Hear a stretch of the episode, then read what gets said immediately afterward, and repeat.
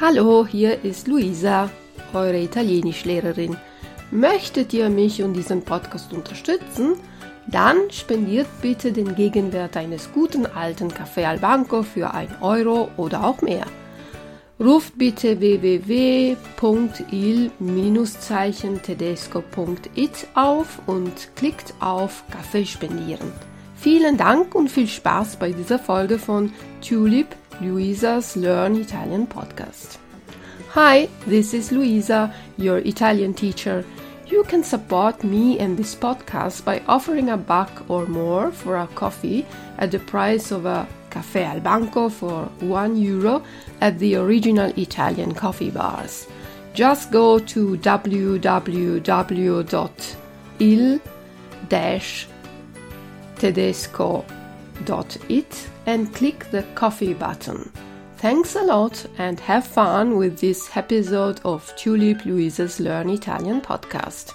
Bye bye!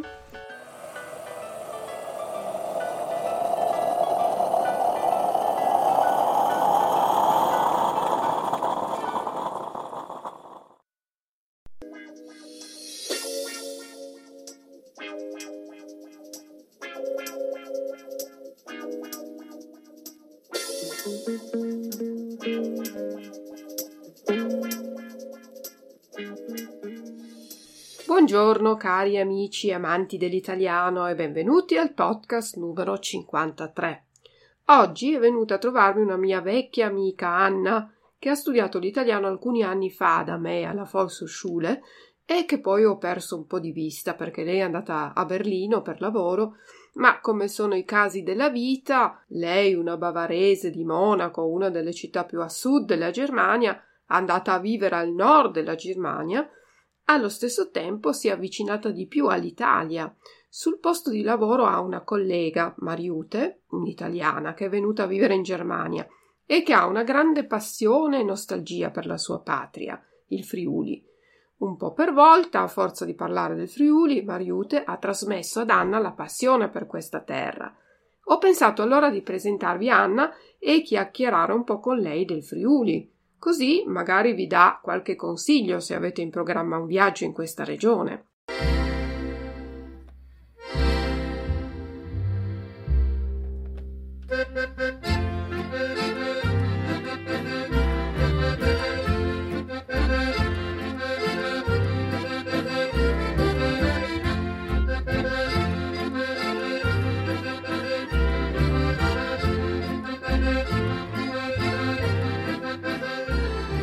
Ciao Anna, come stai?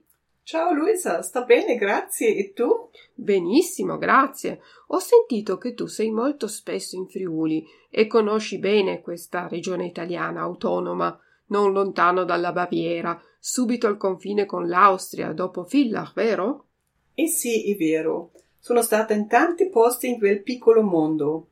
La mia collega Mariotti dice che il Friuli o Friuli Venezia Giulia è un piccolo universo dove puoi trovare veramente tutto.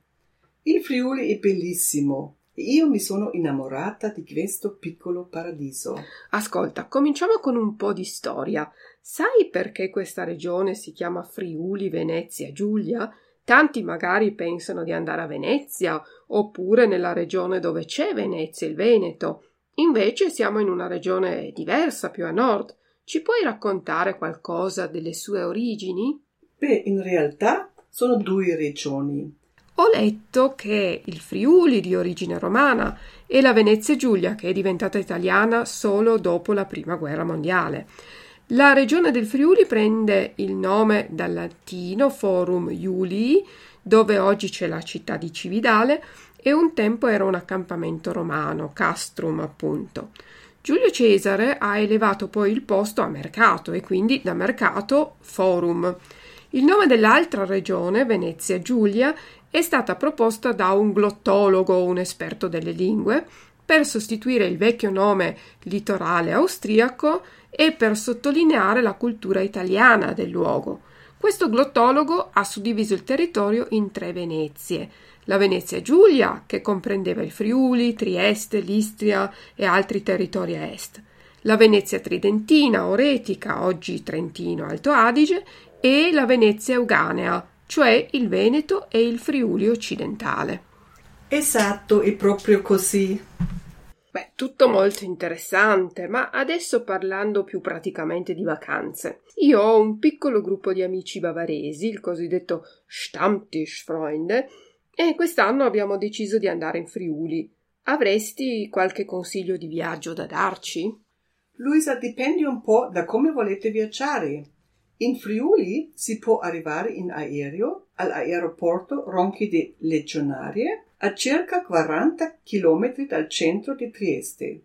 Se invece preferite viaggiare in treno, potete prendere il treno ed arrivare in Friuli via Salisburgo e Villach. Una terza possibilità molto economica è viaggiare con il Flixbus ed arrivare alle stazioni di Udine oppure Trieste.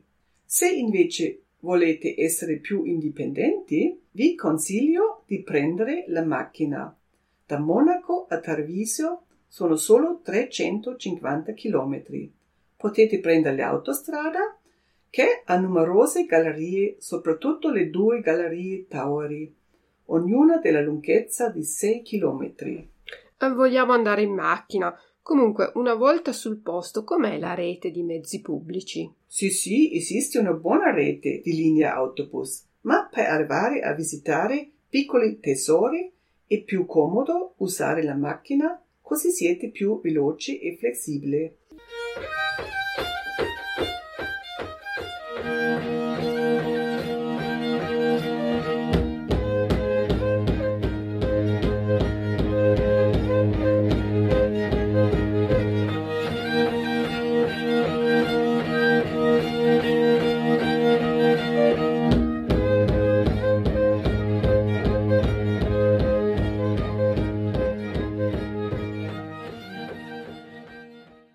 Sai, alcuni di noi sono molto sportivi. Kurt, per esempio, odia fare le vacanze in macchina. C'è la possibilità di fare magari un tratto non in macchina? Perfetto, per lui avrei una idea. Il famoso Alpe Adria Trail, un cammino a lunga percorrenza con ben 43 tappe e collega 3 regioni, la Carinzia, la Slovenia e il Friuli Venezia Giulia. Il cammino corre lungo la vecchia Pontebana, che era la linea ferroviaria e collega Udine e Tarvisio. La cosa più bella è che dal nord a Tarvisio fino a sud di Grado si va sempre giù, in discesa. Il nome Pontebana deriva dal paese di Pontebba, dove c'era il vecchio confine tra Italia e Impero Austro-Ungarico. E se Kurt vuole fare le ferie in maniera molto rilassante, può andare un pezzo a piedi in compagnia di un asino o andare a cavallo, per esempio sul ippovia tra la città di Buia e Udine, in una natura incontaminata, oppure andare a Duino a fare il sentiero di Rilke vicino a Trieste. E ascolta, si possono fare sport? Ci sono molte offerte per chi ama lo sport. Sul fiume Tagliamento è possibile andare in canoa, ma non solo qua, ma anche nel comune di Sacile, chiamata il Giardino della Serenissima. Sui suoi canali si può godere una vista della città proprio in canoa. Se poi amate la montagna, ci sono tante vie ben segnalate sulle Dolomiti friulane con diversi gradi e livelli di difficoltà, e anche sulle Alpi Carniche a nord-ovest, invece a nord-est sulle Alpi Giulie. Se invece tra i due amici c'è anche chi non vuole fare fatica e godere nelle montagne in assoluto relax, ti do un mio consiglio speciale. Nella città di Buia si trova il Monte di Buia, alto 540 metri. E qui si gode di un belvedere indimenticabile su tutto il panorama delle Alpi friulane. Sono sicura che non dimenticherete questo piccolo borgo, Monte di Buia, un borgo antico ed è documentato già nel VI secolo, un balcone sul mondo con la sua vecchia e famosa chiesa di San Lorenzo. Qui sopra sul monte c'è anche aria di festa. Qui c'è la tradizionale festa di primavera con un'attrazione culinaria, il famoso toro allo spiedo. Questa festa di paese c'è tutti gli anni a giugno, già dal 1965, e ci sono varie manifestazioni culturali e sportive come gare di mountain bike, tour con auto storiche o moto. Oh, grazie Anna, quante informazioni interessanti. Senti, hai qualche consiglio da darci anche per un soggiorno al mare?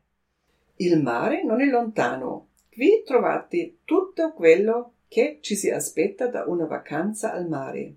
Spiagge con sabbia dorata, la possibilità di fare sport d'acqua, piccoli e grandi porti, bei negozi per fare shopping, mercati tipici, posti turistici e.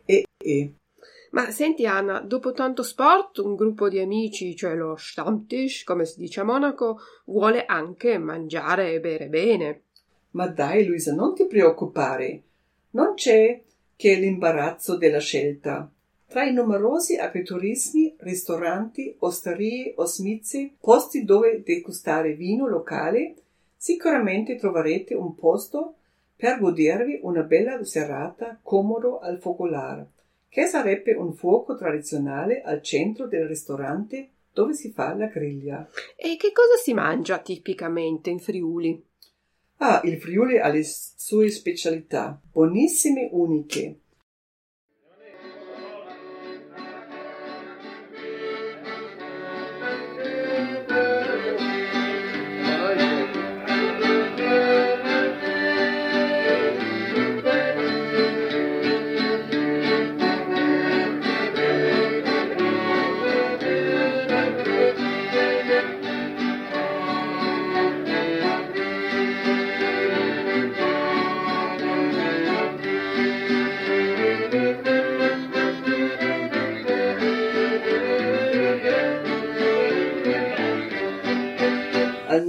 Dovete provare i calzones, pezzi di pasta con un ripieno che varia da stagione a stagione e dalle idee e dalla creatività del cuoco. Il ripieno può essere dolce con nocciole, uva secca, eccetera.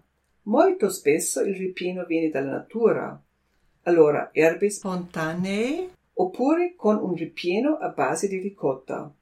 La cosa migliore è provare di tutto e non dire mai di no ad un piatto di calzones della Carnia, la zona del nord del Friuli. Qual è un altro piatto tipico di questa regione? Un altro piatto semplice ma molto buono e che non manca mai su una buona tavola in Friuli è il fricco e la polenta accompagnata da un'insalata fresca appena raccolta nell'orto. Il fricco? E cos'è? Il fricco è un piatto a base di patate, cipolle e formaggio. Gli ingredienti sono molto poveri, ma è preparato in modo molto molto raffinato e buono. Mi sta venendo l'acquolina in bocca. C'è anche una festa dedicata a questo piatto, la festa del fricco, in agosto a Carpaccio, in provincia di Udine. A questa festa si vede come si prepara il fricco e come festeggiano i friulani i loro piatti tradizionali. Un'altra specialità conosciuta nel mondo è il famoso prosciutto di San Daniele. Sì, certo, che buono il prosciutto crudo!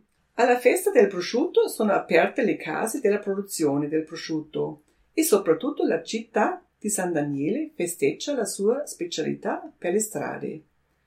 E come si dice in Italia, una sagra, cioè una festa di paese o di città dove si vendono e si mangiano prodotti tipici.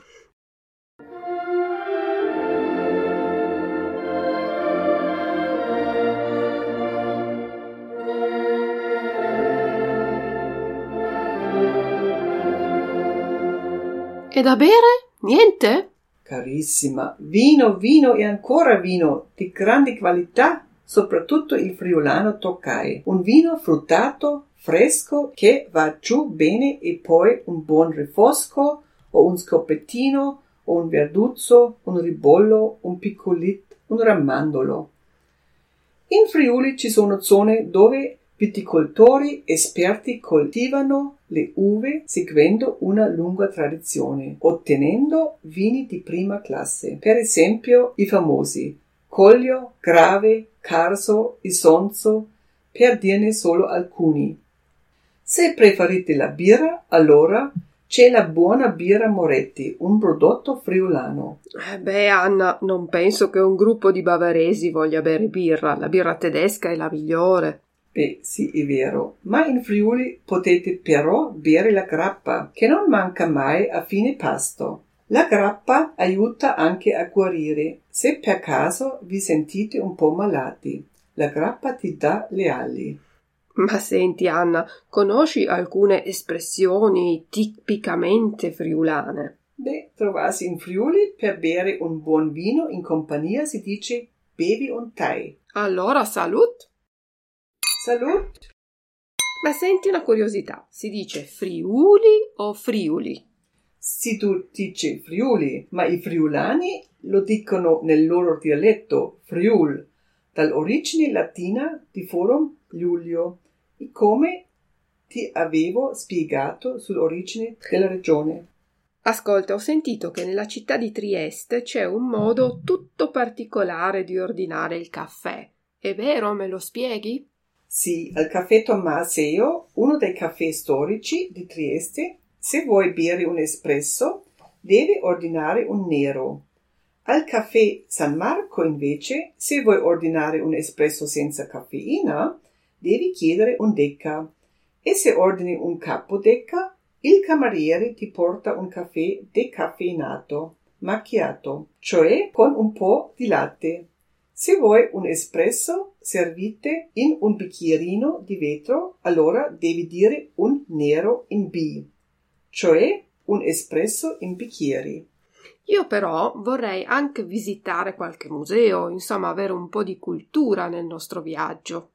Cultura, ma il Friuli è pienissimo di cultura. Senti, per la prossima volta ti faccio un bel programma di visite culturali a città piena di storia, folklore, tradizione, piena di vita e di gioia, ma anche piena di buia e triste.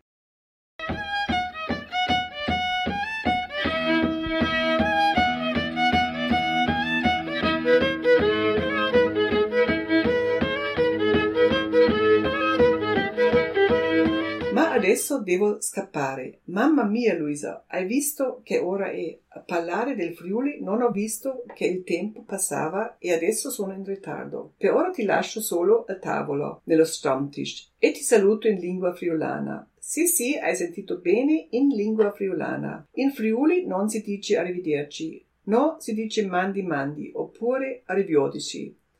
Se ti ricordi questo saluto, sarei sicuramente simpatica a tutti perché è un saluto che apre il cuore di ogni friulano vero.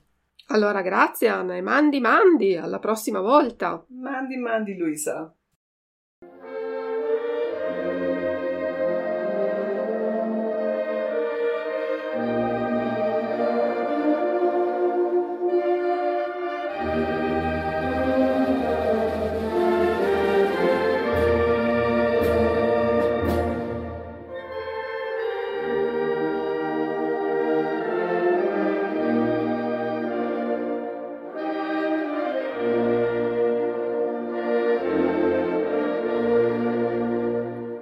E questa era la bella chiacchierata con la mia amica Anna, che mi fa sempre piacere rivedere.